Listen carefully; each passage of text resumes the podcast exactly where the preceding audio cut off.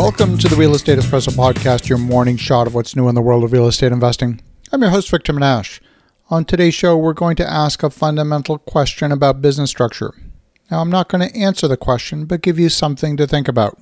Potential problem arises when you have a mismatch between a short term revenue commitment from your customers and a long term expense commitment within your business. And these situations arise all over the world. Starbucks signs a multi year commercial lease for a location, but the customers are not making a long term commitment to buy coffee. A customer commitment to a coffee is a 15 minute commitment. And somehow the folks at Starbucks are comfortable and confident with the notion that someone who bought a coffee today is likely on average to buy a coffee tomorrow, even though there's no long term commitment to do so. In the co working space, companies like WeWork and others in the same segment are experiencing a dramatic drop in revenue because customers in many cases had a 30 day commitment to the space, whereas the co working landlord made a long term financial commitment to the building owner. Critics of the business model point to the 30 day commitment as the Achilles heel of these companies, and I too have been a critic of WeWork for that reason.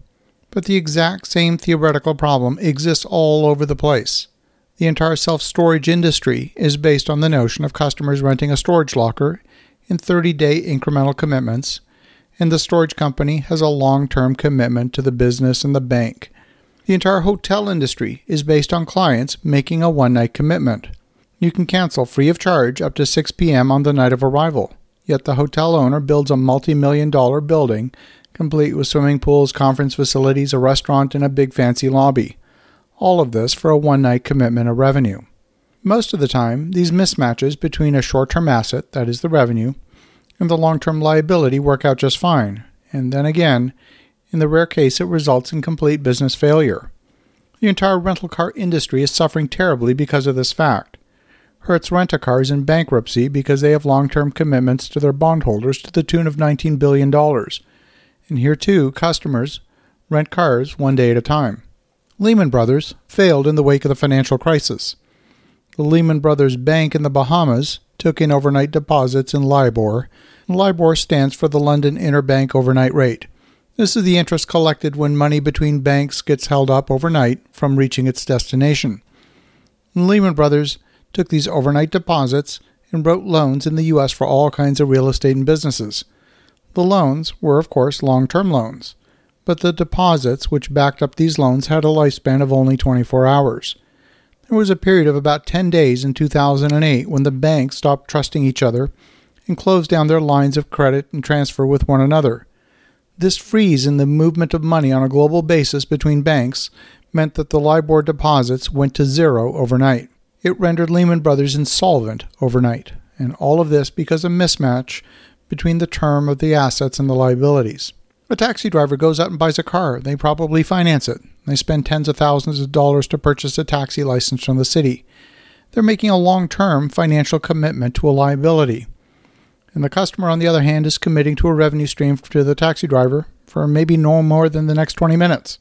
The airlines purchase an entire fleet of aircraft, where each aircraft costs a few hundred million dollars. Many of these purchases are financed. In some cases, the planes are leased, and there's a long term lease in place. The customer, on the other hand, is committed to flying to London and back over the next couple of weeks. Or maybe you've purchased a property and put it into a short term rental market with Airbnb or VRBO. You've mortgaged the property to get some bank financing over the next 25 years. Again, the customers are committing to a couple of nights' stay at your beautifully furnished vacation rental by the lake. You're getting the idea, I hope. It's easy to look at Lehman Brothers or WeWork or Hertz and have the sage wisdom on the folly of their business model. It's easy to be an armchair quarterback and say how you would do it better. But the reality is, so much of the business world and the lending world has accepted this notion that a mismatch between the lifespan of an asset and that of a liability can be different. But that mismatch has some inherent risk in it. The greater the mismatch in time or the greater the volatility of the revenue, the greater the risk. And the risk is of a pandemic, or a terrorist flying a jet into a building, or an armed conflict, or social unrest. Any of these things can result in business disruption that can expose the risk to the revenue stability. Again, I don't have all the answers but it's something to think about how you mitigate that risk, incredibly small as that risk may seem on the day that you sign on the loan agreement.